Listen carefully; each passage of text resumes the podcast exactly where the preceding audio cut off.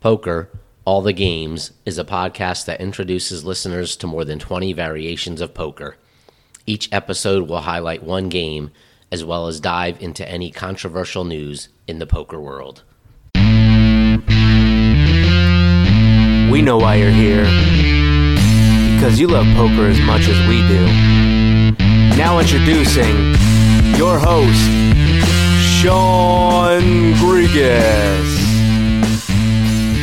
Hello, and welcome to our podcast, Poker, All the Games. This is episode 43, where we will discuss Anaconda. I'm your host, Sean, coming to you from the Northeast of the United States, along with co host Martin, who joins us from Malta. Martin and I have a few things in common. We enjoy mixed poker games. Each of us has written a book on mixed game poker, and we also enjoy trying new beers. So you'll be hearing something about all of these topics in each episode. We'll begin by starting today's show, as we do with each episode, with Martin and I reviewing a beer. So sit back, grab a drink as long as you're not driving, and enjoy our beer review and subsequent discussion of mixed poker games. I am pouring an oaked vanilla porter, shortened to OVP from Samuel Adams Brewery. Let's have a smell. OVP has a strong vanilla aroma. It smells sweet. I'm getting uh, some oak, some of that oaky smell. So I'm getting both the uh, vanilla, vanilla very up front, um, and the oak comes in right behind it. So it kind of kind of fits the bill for the oaky vanilla uh, name. Let's have a look. This beer pours a clear, dark brown with about one or two fingers of beer foam with a khaki color. And now for the best part. Let's have a taste. Oh, the vanilla is very in your face. I would say it tastes like a vanilla extract and a sweetened extract at that from the flavor. The oak seems to mostly get lost in the sweetness of the beer. Despite that, overall, I do like the way this tastes. There is a little bit of bitterness in there, a little bit of hop bitterness. Uh, it has a light medium body, which makes it easy to drink, but it could use more body to make it a true porter, which generally have like a medium to medium full body. So this is a, a bit on the lighter side, and it has uh, medium carbonation. Sam Adams OVP Oaked Vanilla Porter comes in at 5.8% and is an easy drinking flavored porter. Martin, which beer are you bringing us from Europe today? Well, this looks like an interesting one. This is called Abbé de Vauclair. It's from northern France. It's an Imperial Beer Blonde in a very dark bottle, uh, completely. On a, you can't, can't see anything through the bottle, and, it, with a, and it's strange and interesting champagne style top to it with a cork. So let's get into it. And that's easier said than done. yes, the corks yeah. are uh, sometimes not so easy to uh, to pop off. Ah, that's better. okay, now let's let's pour it. Okay, it's a very uh, very clear look to it. Um, sort of orangey yellow in color, a uh, little bit busy with carbonation, not too heavy, and a foamy white head. Smelling it, it smells fruity. I think a bit orangey. Okay, let's have a taste. Mm, this is a little bit spicy and sweet.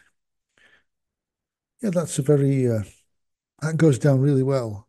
Yeah, uh, did I mention it's 7.5% ABV, so reasonably strong. Um, the, the bottle is actually quite interesting. It's um,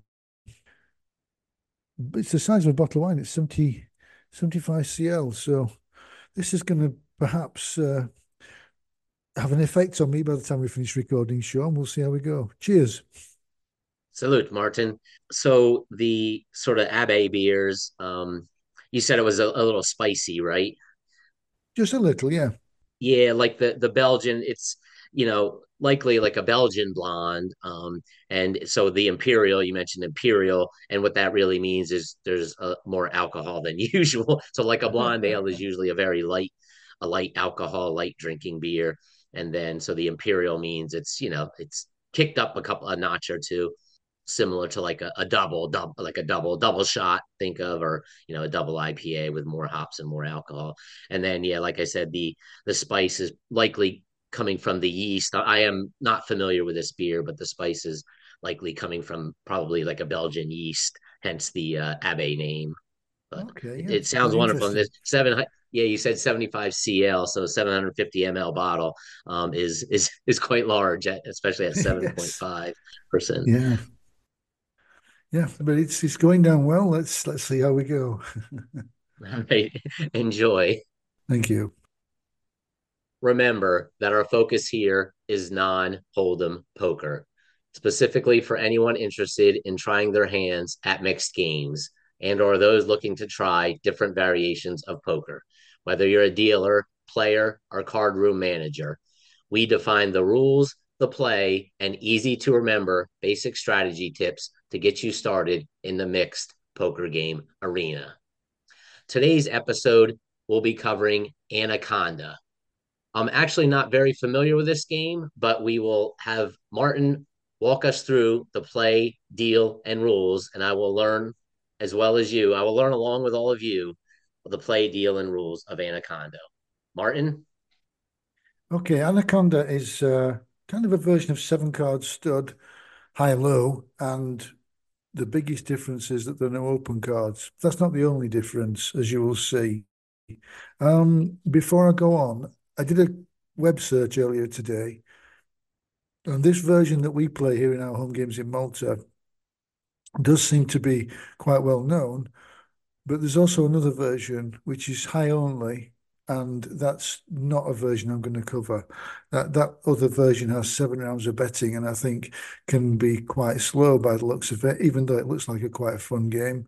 Uh, we'll stick with this game to start the game off.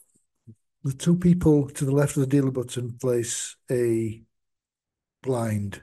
Now, I would suggest only playing this as a fixed limit game. It's a real fun game, suitable for home games, and uh, I think any any bigger big any big bet game applied to this would be uh, would kind of spoil it a little bit. It, it it's uh, an emphasis on fun more than trying to uh, earn a living playing this poker game. So once the blinds have been posted, the dealer will now pitch seven cards oh, straight away, one one to each player. Sorry, one at a time to each player until seven cards have been dealt in total, all of them face down. So already you have seven cards, unlike the normal seven card stud games, which start with three. And once everyone has cards face down, there's a round of betting, starting with the person to the left of the big blind.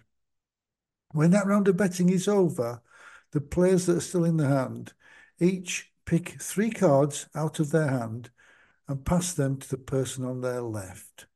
So once everyone's decided which three cards they're going to discard, uh, they can also they can then put, put them to the side and pick up the three that have been placed to for them to pick up. So you've, you've got a now seven card hand, which comprises four of your original seven cards and three that have been given to you by the person on your right. After that process, there's a second round of betting. This starts with the person to the left of the dealer button. When that round of betting is over, oh, and by the way, those first two betting rounds, as I said, we're playing fixed limit, are all at the small betting betting limit size. Um, after that second betting round, remove two cards from our hand and place the, and pass those to the person on our immediate left, who is still in the hand. After that process is done, everyone has their new hands, which comprise five of the cards they already had, and the two that have been given by the person on their right. There's a third betting round at the bigger betting size, followed by a final passing of cards. This time, only one card from your hand goes to the person on, and you receive one from the person on your right.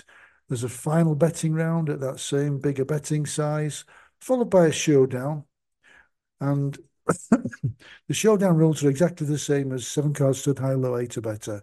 So you turn your cards over, you pick out the five cards that you have in your hand that comprise the best high hand, and half of the pot will go to the person with the best high hand. And as it stud high, low, eight or better, if somebody has a qualifying low hand, which is five cards, eight or lower, that are unpaired, then the person with the best of those low hands will take the other half of the pot for, for the for the low hand. Uh, that's a quick rundown of the play and the rules. Any questions at this point, Sean? It's quite interesting. So this is, you know, different from a lot, right? A lot of the other games um, that we discussed because it's a sort of a, I guess you could call it a passing game, right? We have flop games, draw games, stud games, and passing games now, where you pass cards. Yeah. um, so, and then it's important to remember you're passing um, to the left and less and less. So, not really any questions on the play. It's actually pretty straightforward, sort of the rules. But I have a feeling um, this passing the cards uh, there's going to be a bit more involved. Like the strategy um, is something that we're going to have to think about differently than most of us are probably used to. Because obviously, right in draw games, you're getting rid of cards, but your neighbor isn't getting them. So now your neighbor is getting them, which could potentially, you know, help your neighbor unknowingly. Yeah, indeed. That is that is one of the key strategy points, actually. Yeah, so let's uh, let's I... go straight into some tips uh, if you're ready for that. Yeah, I'll I'll go into that very very shortly. Uh, first of all, just a shout out to um, a user, a, a, follower, David, who has given us given some nice feedback on my Substack. Um, he's particularly enjoying the strategy se- segments by the sounds of it. So, um, shout out to David. Hope you enjoy this one. Hope you place Anaconda in your home games. And let's see what strategy tips I can give you for this game. First of all, don't be the mug who sets up the person on your left with a hand that beats you. So, as you've just touched on, Sean, you, you must remember what you've passed to the person on your left. For example, if you're if you're looking for a flush king high and you're passing uh, in spades and you're passing a heart to the person on your left, you can make your hand and lose to the other person. That's not a good idea. I mean, that, that can happen if, if you're not careful because you might start with four spades, two hearts, and another suit, and then you pass the, the, the three cards that are not spades to your left. And then forget that you've done that and keep passing hearts that are passed to you on the subsequent rounds of passing. And then you end up showing down the hand that loses and that you've set up to beat you.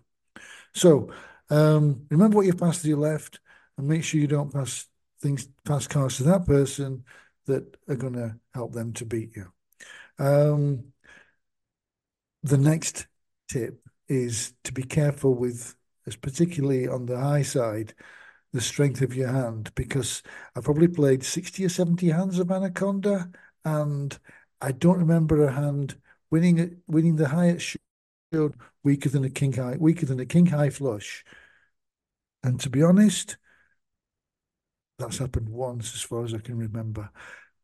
My recollection might not be 100% accurate. You know, I might have had some beers when I played this game. I might not have paid too much attention to hands that have folded and seen what has been shown down.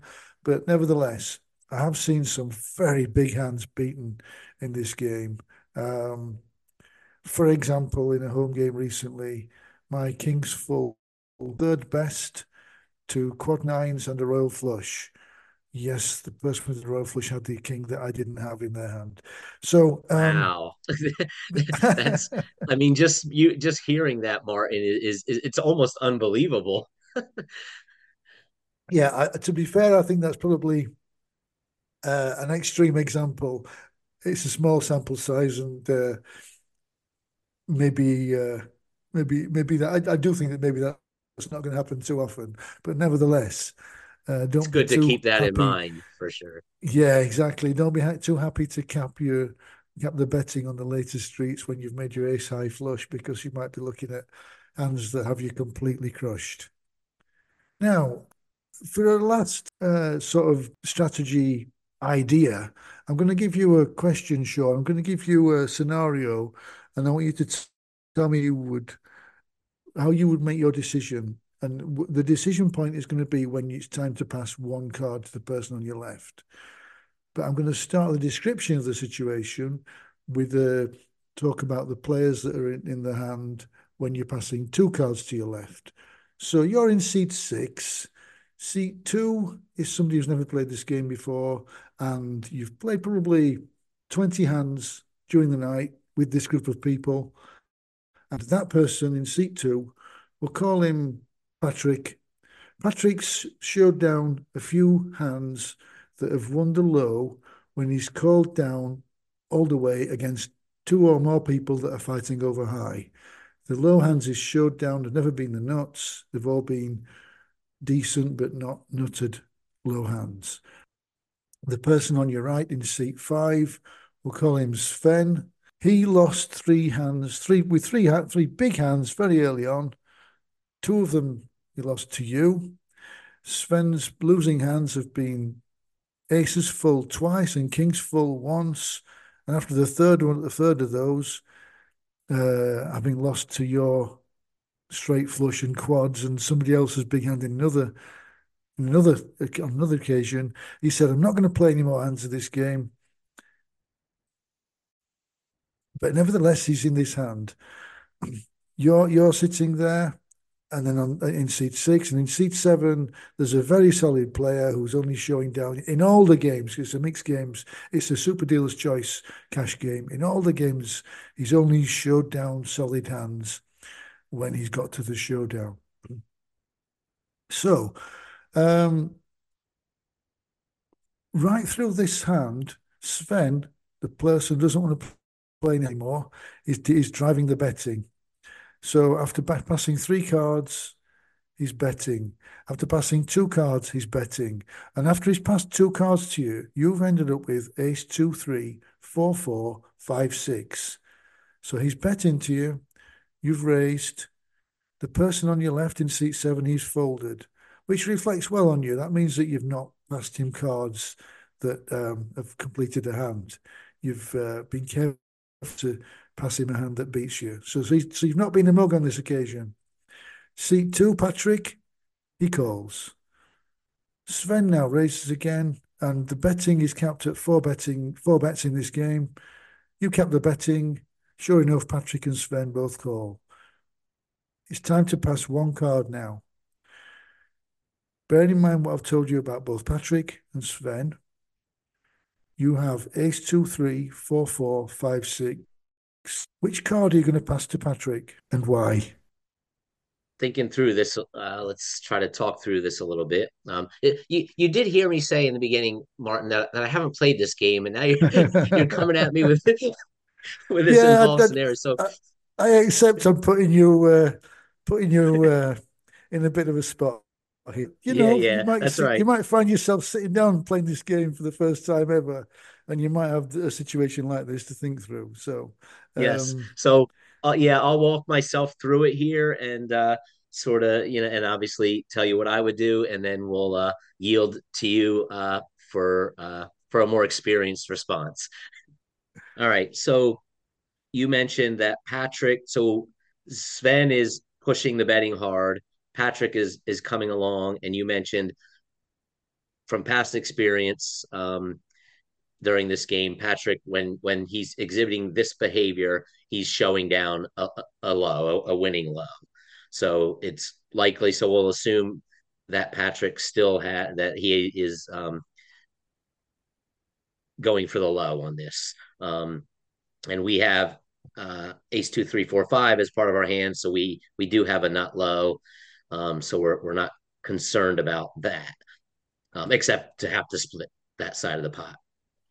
Yeah, Sven Sven has been, and if you need to stop me or interrupt me um, if I misinterpreted anything uh, here while I'm going through, feel free.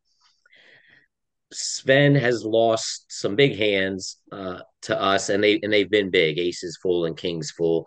Um, and you, I mean, you mentioned in the strategy earlier that you know those hands do get beat, um, and, and you've given us an example here where they do. You know, you, you need to be going to the end with with some very large um, hold'em hands. You know, some hands to uh, to win that pot. So we do have a straight, but it's a it's a very low straight, and we've been getting those low cards from. Sven.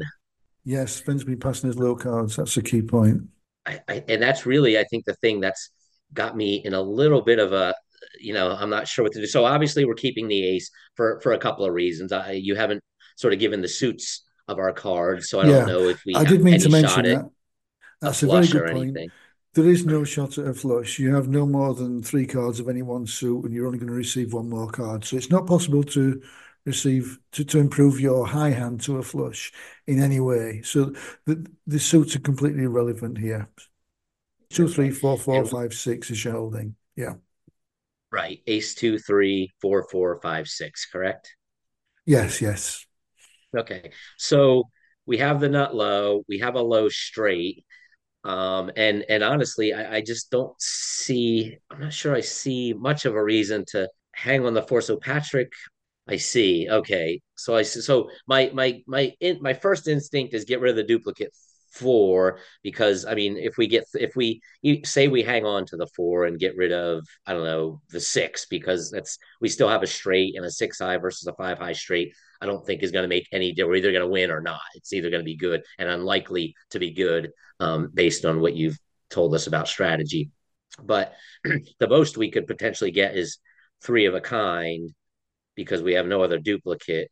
So if we get one card and it happens to be another four from Sven, then we, you know three of a kind is we still we have a we have a straight. So that I don't see yeah, helping it doesn't us. improve our hand, um?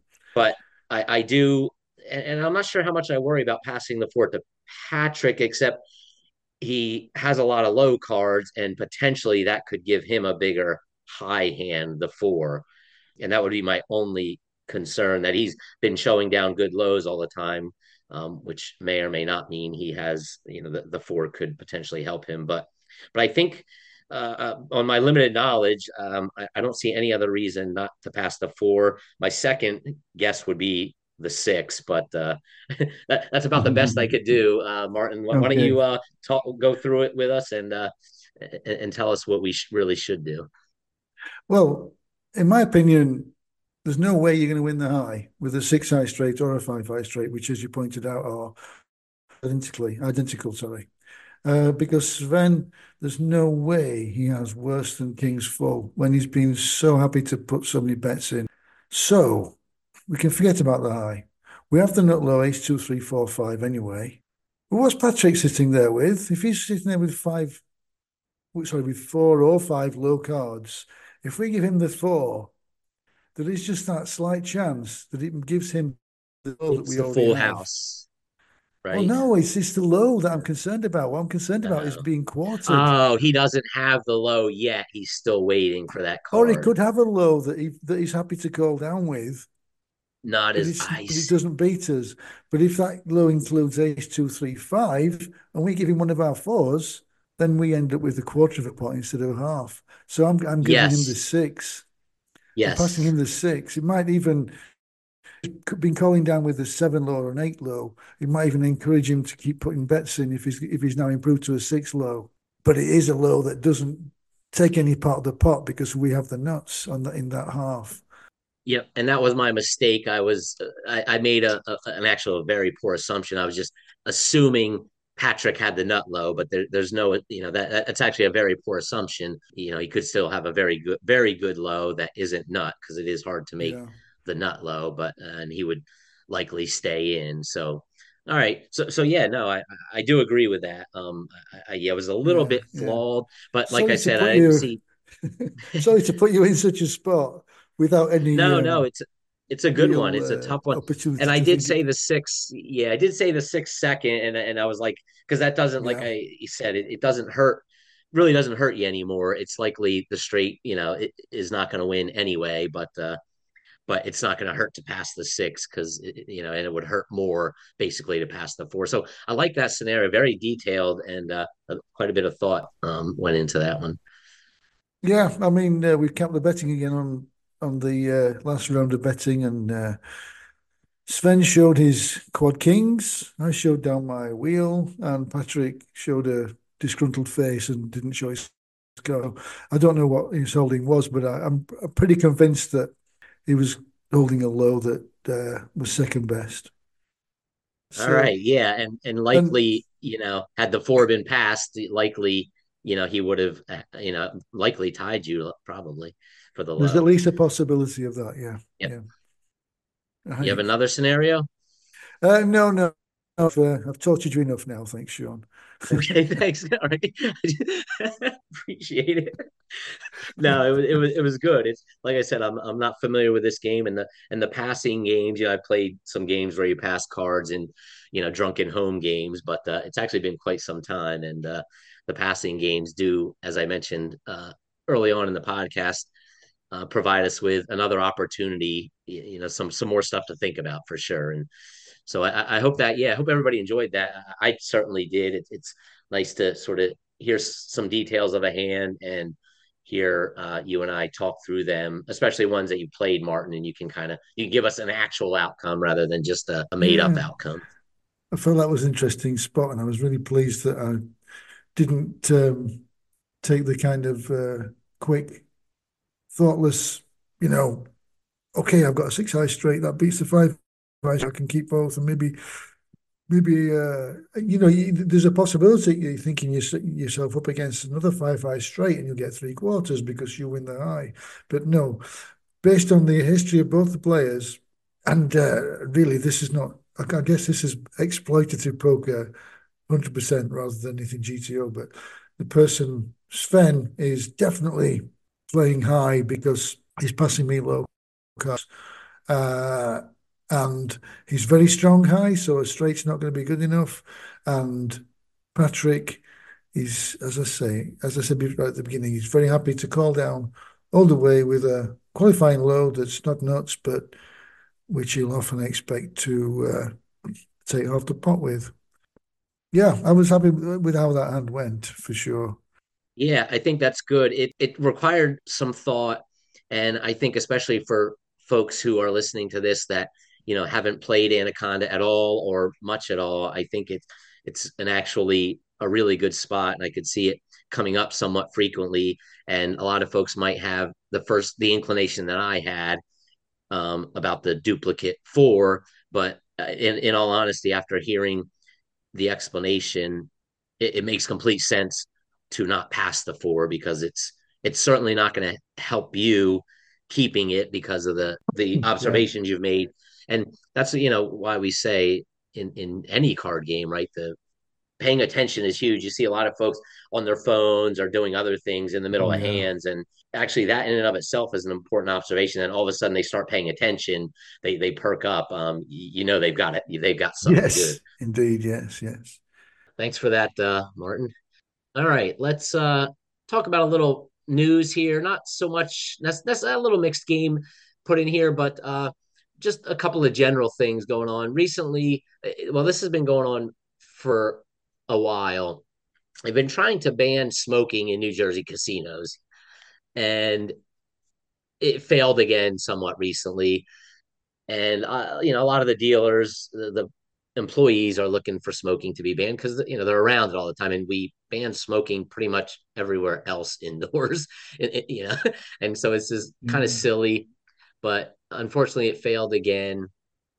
Um fortunate for us right poker rooms are mostly in their own space they have their own room generally and are non-smoking rooms but part of the problem comes in quite a few casinos there's a smoking section usually immediately adjacent to the non-smoking poker room, which which I find kind of ridiculous. Um, and, and not all the times do they have doors in front of the rooms. I've been in actually a room, a casino with the smoking right outside the poker room, and they had doors, and there was still quite a bit of smoke in the room because the poker room smokers are going literally right out the door and people are coming in and out the door and they're immediately outside where it opens and closes and the smoke comes in. And you know this might sound like it's anti-smoking. It's not. I don't care. It's just it's it is bothersome to me and i would actually i would personally spend more much more time in my local live casino if it wasn't if the poker room wasn't full of smoke um, even though it is in its own room. It really just bothers me. Um, and mostly because if i'm if i want to go somewhere after i'm playing cards i i just yeah, I feel like I have to come home and change. And so I just won't go play cards even if I'm meeting friends or, or say going to dinner or something in that part of town, I just and I would go to the casino before I met them. I just won't go to the casino because I I don't want to feel like I want to change. So it's just I know I'm going on about this, but it's just it's a bad. I, I just find it. There's no reason to not ban it. Casinos want to say they're going to lose revenue, um, and I I don't believe that at all. I think data shows otherwise. Um, one other thing quickly, so uh, I just want to give a shout out to Erik Seidel, who um, I know was back in December, but he won his 10th WSOP bracelet. So he's in some very exclusive company, including Doyle Brunson with those 10. And 30% of Erik's uh, bracelets are in mixed games, with two coming in uh, no, no, limit deuce to seven low ball. So if you want to stay away from, you know, uh, mm-hmm. Erik, uh, you know, Seidel, don't play deuce to seven low ball with him um, if you're not complete, if you're not experienced in that game. mm-hmm. So, and uh, I'm trying to think what his, oh, what's his other bracelet? It's uh, oh, oh, oh, eight, Omaha eight or better. So two in no limit deuce to seven and one in oh eight. So just shout out to Erik. You know, I, I like to hear about people who are uh, bracelet winners that play mixed games as well and don't just uh, have all their bracelets in no limit hold'em. I find that being well rounded is uh, certainly much more impressive to me. So shout out to Erik. You have anything uh, as far as mixed game news uh, on your side of the world, Martin? On the last uh, episode, we talked about the cash game at Portomaso Casino that was due to start on the on January the January the um, 11th or something. It didn't start then because um, the casino weren't quite ready with the required number of dealers that were fully trained. But it will start on the 15th of February with the game being a weekly game, as long as we get the players. And I, I'm quite confident we will. So I'm looking forward to that starting. That's going to be a great opportunity to get involved in mixed games. And uh, most weeks in the month, the stakes are going to be very low.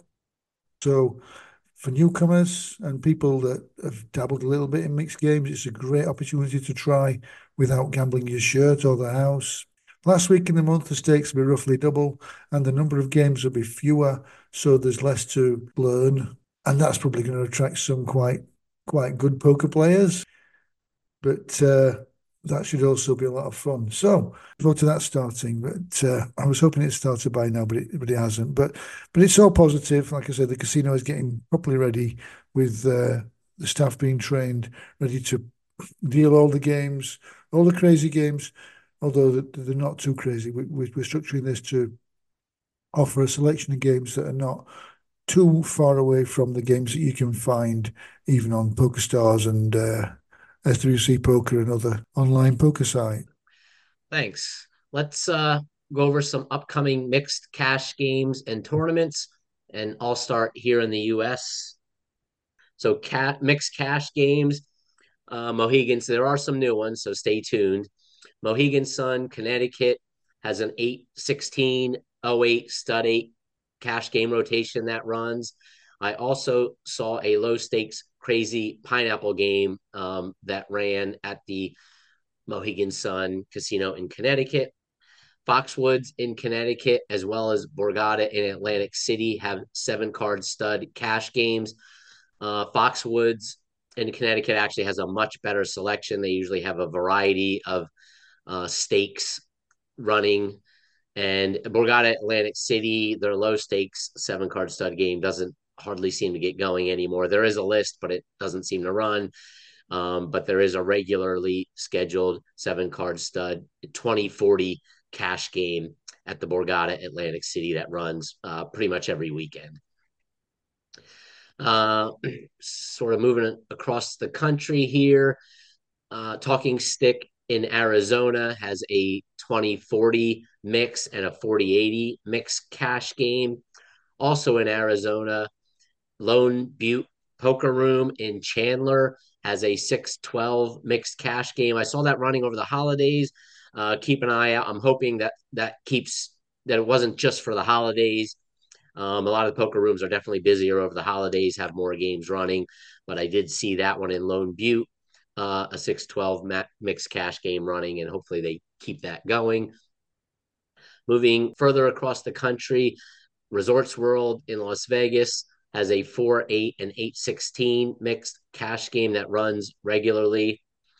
And also in Las Vegas, the Orleans Casino has a 4 8 and an 8 16. Omaha 8 um, our better game that runs fairly regularly.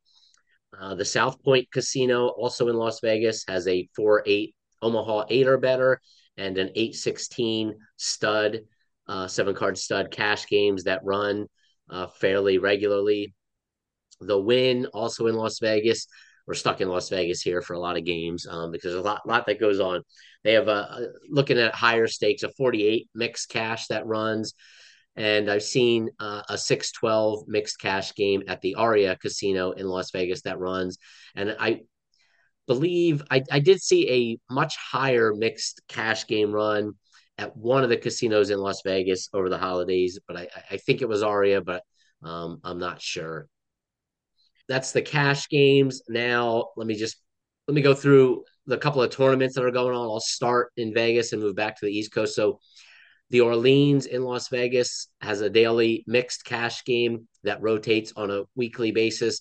This is a new schedule, so keep your antenna up, take a look. So what I'm going to go over, I do mention the Orleans has daily mixed uh, tournaments that go through go through, but this is a new schedule they've started. This is January 1st new schedule. Mondays, a horse tournament, $240 buy-in with a 5k $5,000 guarantee.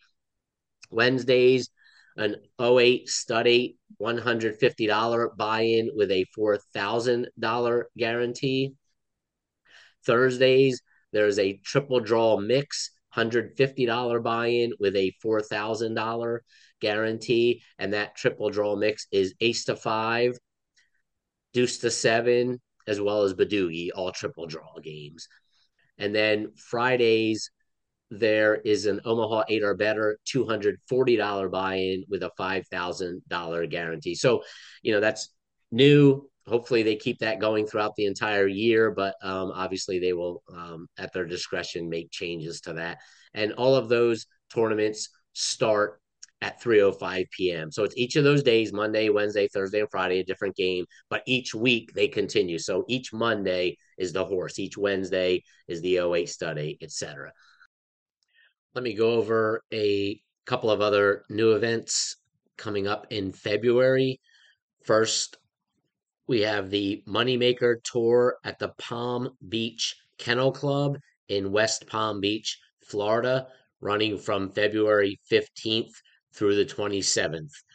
And as far as mixed games, uh, they start right off with event number two on February 15 with a $500 buy in horse tournament and a $20,000 guarantee at 11 a.m. So that sounds pretty awesome. A $500 horse tournament with a $20,000 guarantee.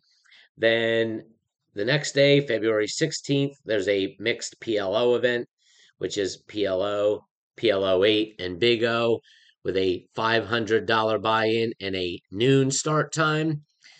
February 17th, an Omaha 8 or better $500 buy in with a noon start time. February 18th, a triple stud event, which includes stud, stud 8, and Razz with a $500 buy in and a noon start time. And then on February 19th, there is a Big O $10,000 guaranteed championship event with a $300 buy in.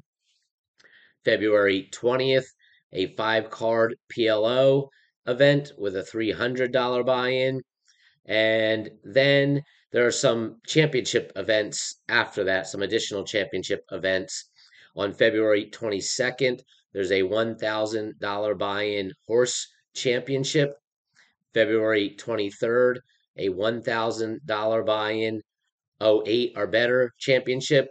And finally, on February 26th, a $1,000 buy in Big O championship event with a 2 p.m. start time. So all of the championship events have 2 p.m. start times. You can check moneymakerpt.com for additional information and details. Then, lastly, here in the US, Robbie's Mixed Game Festival 7 is running from February 26th through the 29th at Resorts World Las Vegas. No additional information at this time, but more details to be, to be released soon. Follow Robbie at Card Player Life on Twitter or X and cardplayerlifestyle.com on the web. Martin, what events do we have for mixed game players in Europe?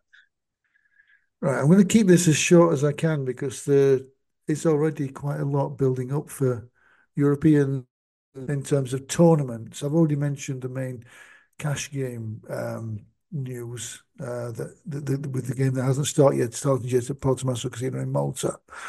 Um, although having said that, um, I'll just mention that I think there is a regular cash game in Blackpool, England, uh, with a restricted selection of games, and it's a dealer's choice game. If you are interested in going, give the casino a ring. I, I really don't know what games are available or what names that what nights they run, but I, I understand there's a reasonably low stakes dealer's choice cash game there. Okay, to tournaments. Kings of Tallinn runs from the 24th of February to uh, March the 3rd. That has a nice selection of non no limit hold'em tournaments. Um, range, range from 150 to mostly 555, but there's also, if you're interested in there's a 1100 euro buy-in Omaha Championship, pot limit Omaha Championship. Um, 11th of March, moving on from there, 11th of March sees the start of the uh, uh, the Norwegian Championships, and that starts with a mixed poker European Championship with, uh, I think it's um, about eight or ten mixed game tournaments uh, each year. I, I, apologies, I didn't mention that on the last podcast, but I did mention it on previous podcasts at the back end of 2023. There are some really interesting games uh, there, ranging in buy-in from 110 euros up to a high roller freeze out, which is 880 euros.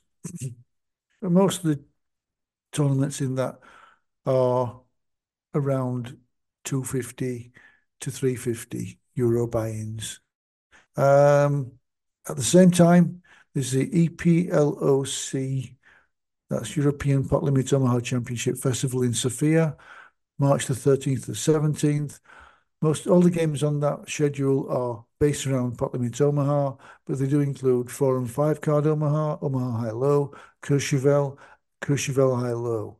So it's uh, oh yeah, the buy-ins again they range from um, 150 to 300 euros. So they're not not too expensive. And Sofia, I believe, not being there, but I believe it's quite a, a low cost of living town to visit. So that might be interesting to people that want to get the, the toes wet uh, in terms of uh, mixed games waters.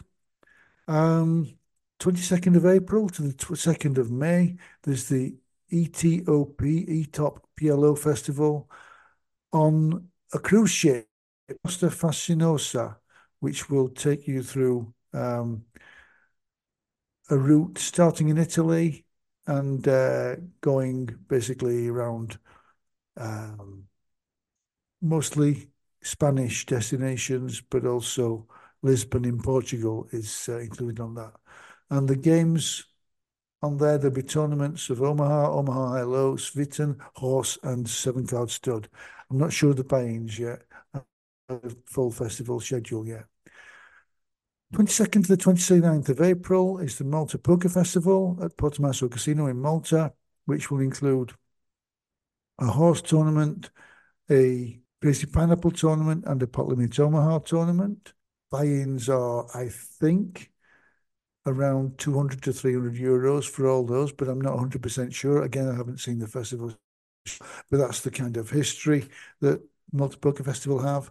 Finally, the festival series, which has a number of uh, mixed games tournaments in its schedule every time it runs a stop, has three stops planned for this year. Uh, none of the schedules are out yet, but mark the dates. They are 31st of May to the 9th of June. The 8th, that's in Rozvadov.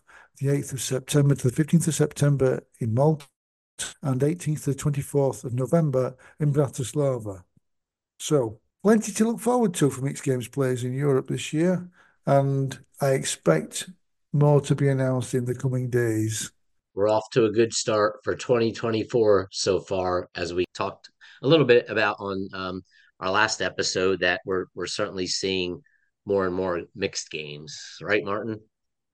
Indeed, yeah. It, it's um, it's quite interesting to see how how mixed games are expanding, and uh, hopefully that continues this year. Yes, yeah. Hopefully, uh, we get to see more and more. And as time goes on, maybe there will be some all over for us to play. I certainly hope in my area there's there's some more. yeah. All right, let's talk about our recent gameplay. I haven't had uh, any chance to really play any mixed games recently. And I know this is a mixed game podcast, but I did play a No Limit Hold'em tournament that I'll mention briefly here. And, and, and I know all of you, I, I say briefly now, and I, am long winded. So, but I I did enter uh, the seniors event at the Borgata Winter Poker Open in Atlantic City, New Jersey. This was, as I said before uh, on last episode, my first seniors event. It was a $350 buy in with uh, 25,000 starting chip stack and 30 minute levels. And I definitely played some of my best no limit hold'em as I have been actually for the best past uh, couple of months. So that said, I didn't end up cashing, but I am extremely pleased with my play, and that's really all I can ever ask. Um, I made the best decisions I could at the time, getting other stacks in with at least the current best hand and a potential redraw to a better hand, if not already having the shorter stack uh, drawing slim to none. Um, so I mentioned the 25K starting stack. And by the first break, which was uh, two hours or so in, um, I was up to almost 60,000. So I more than doubled my starting stack before the first break.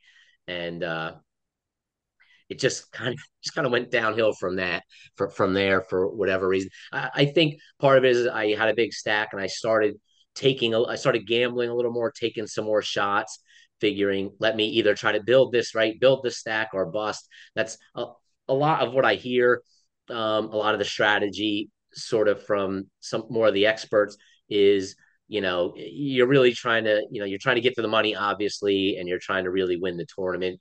And so uh, i started to gamble a little more. And even during that gambling stage that's where i was getting shorter stacks in and they ended up drawing out on me in a number of pots, and it doesn't take too many. My stack wasn't huge, but um, you figure I had about 60k, and you know I got it in with with a couple of stacks with you know between 10 and 20k, and I kind of kind of just dropped from there, and then I got moved to a different table, you know, with all new players, and had to basically start you know my observational skills all over again, as we mentioned during the strategy section of this podcast. Observation is a big key, so I I went to that table with a very short stack.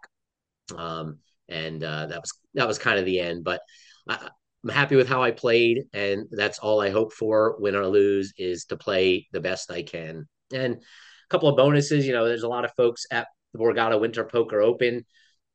Uh, I got to see Tiffany Michelle who happened to be sitting at a table with a traveling dealer who was dealing um, named Ellen Freed. Her, her last name spelled Fried, but I think it's Ellen Freed, whom I met during that trip and who actually knows Allen Kessler. So shout out to uh, Tiffany Michelle, who has been posting a lot uh, with her time at the Borgata Winter Poker Open, and then uh, traveling dealer Ellen, who also deals at the WSOP. And uh, Allen Kessler will shout out to him once again.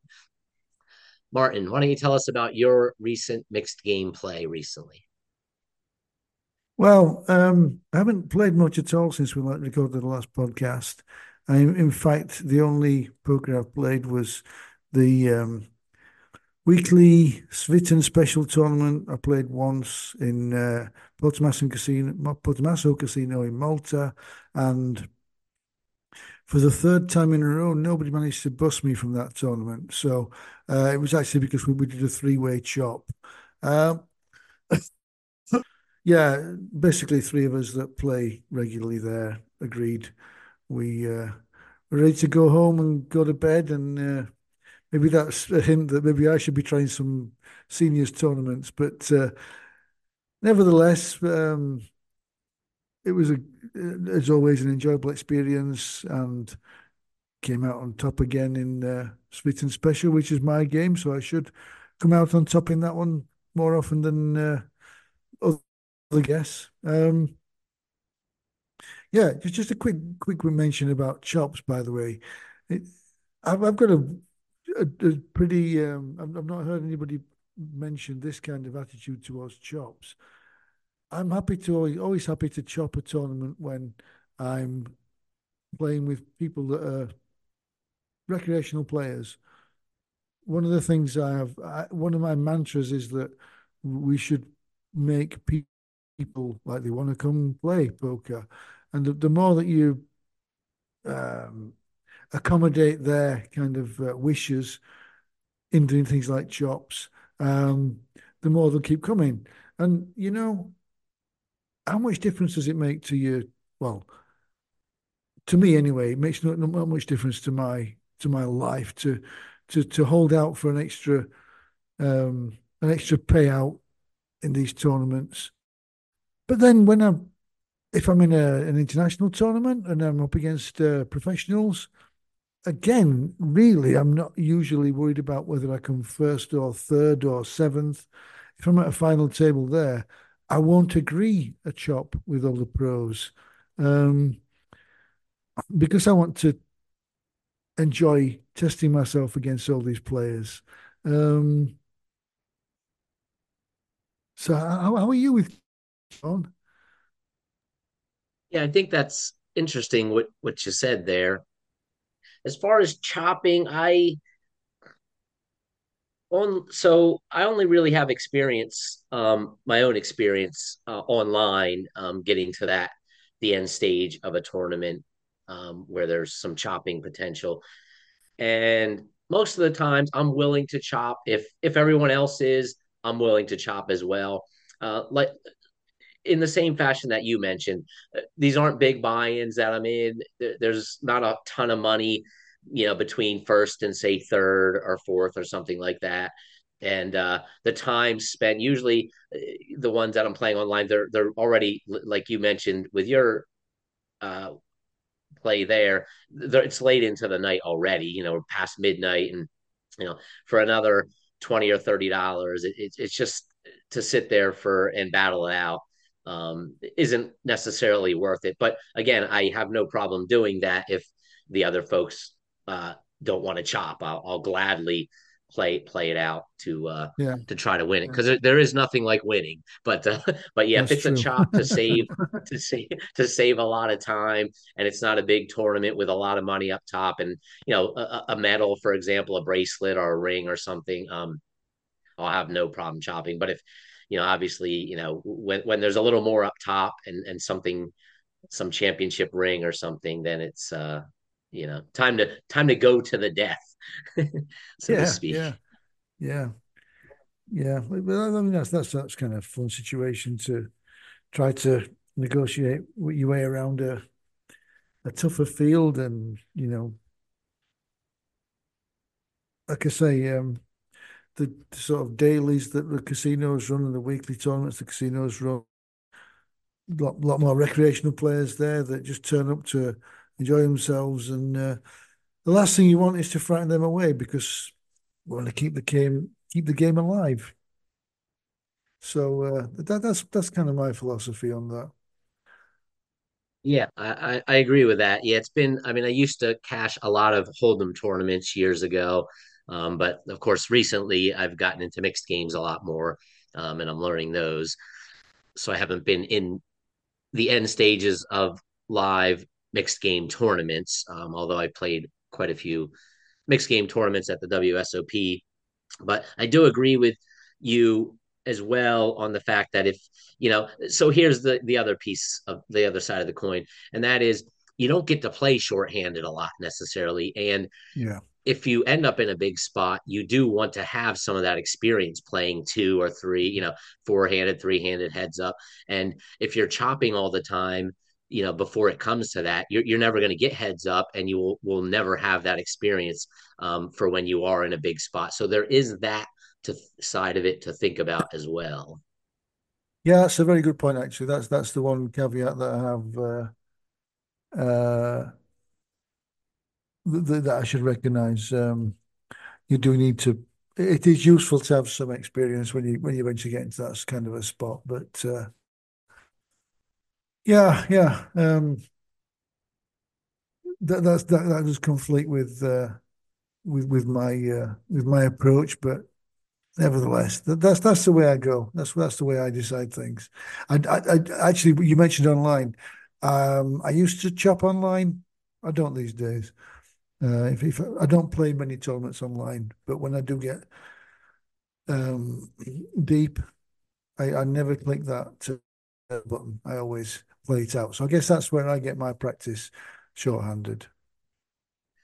Yeah, I, I do find I mentioned Poker Stars is where I have most of my um, end end tournament end game experience uh, for mixed games, and I do find that people don't seem the other players do not seem at least generally in the the Pennsylvania market, and I, I think this as well for New Jersey. I, I've been in the end game there as well a number of times, and it seems that folks do not want to chop when it's say they wait till three handed. I mean, that's usually where the biggest payouts are, and nobody really you can't get the the entire table beyond usually three handed um, in my experience to agree to a chop. Even even four, I see there's always a holdout, and then once it gets down to three, all of a sudden, um, a lot of times the you know all the check boxes will fill in and you'll go at mm. least have a discussion about a chop if you want to learn more about mixed games, Martin and I have each written a book.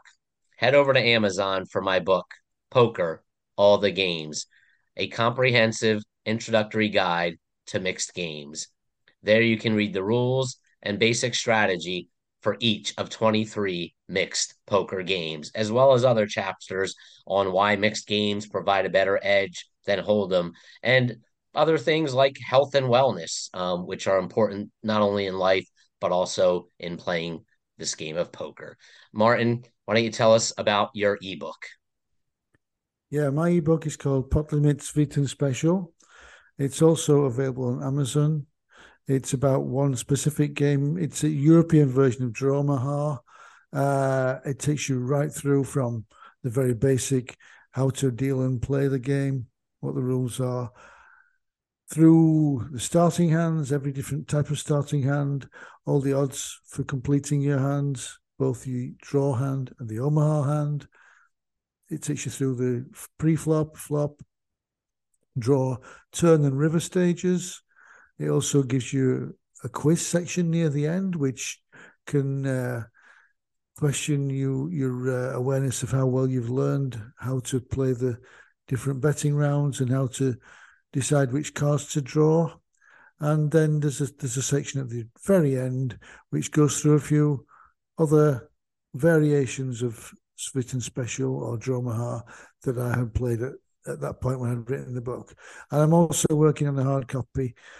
No ETA on that at the moment, but uh, that is in, a work in progress.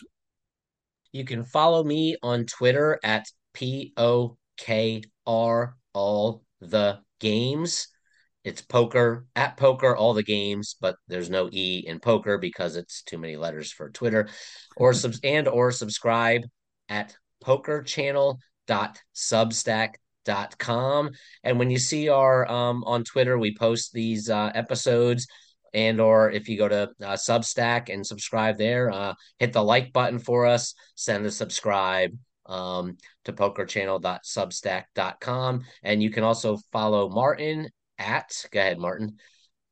Okay my handle is uh, on both twitter and substack is poker for leisure or poker for leisure p-o-k-e-r the number four l-e-i-s-u-r-e so on Twitter, it's poker for at poker for leisure, and on Substack, it's poker for pokerforleisure.substack.com. Well, that's all for episode 43 Anaconda. Join us again in three weeks for episode 44, where we will teach you how to play Chowaha. Thank you for listening to Poker All the Games. Thanks to Ricky Snyder for music and sound. Be sure to leave us a review and subscribe to this podcast, Poker All the Games, so you never miss an episode. Until then, may your hands be huge, your cards fill both high and low, and scoop as many pots as you can.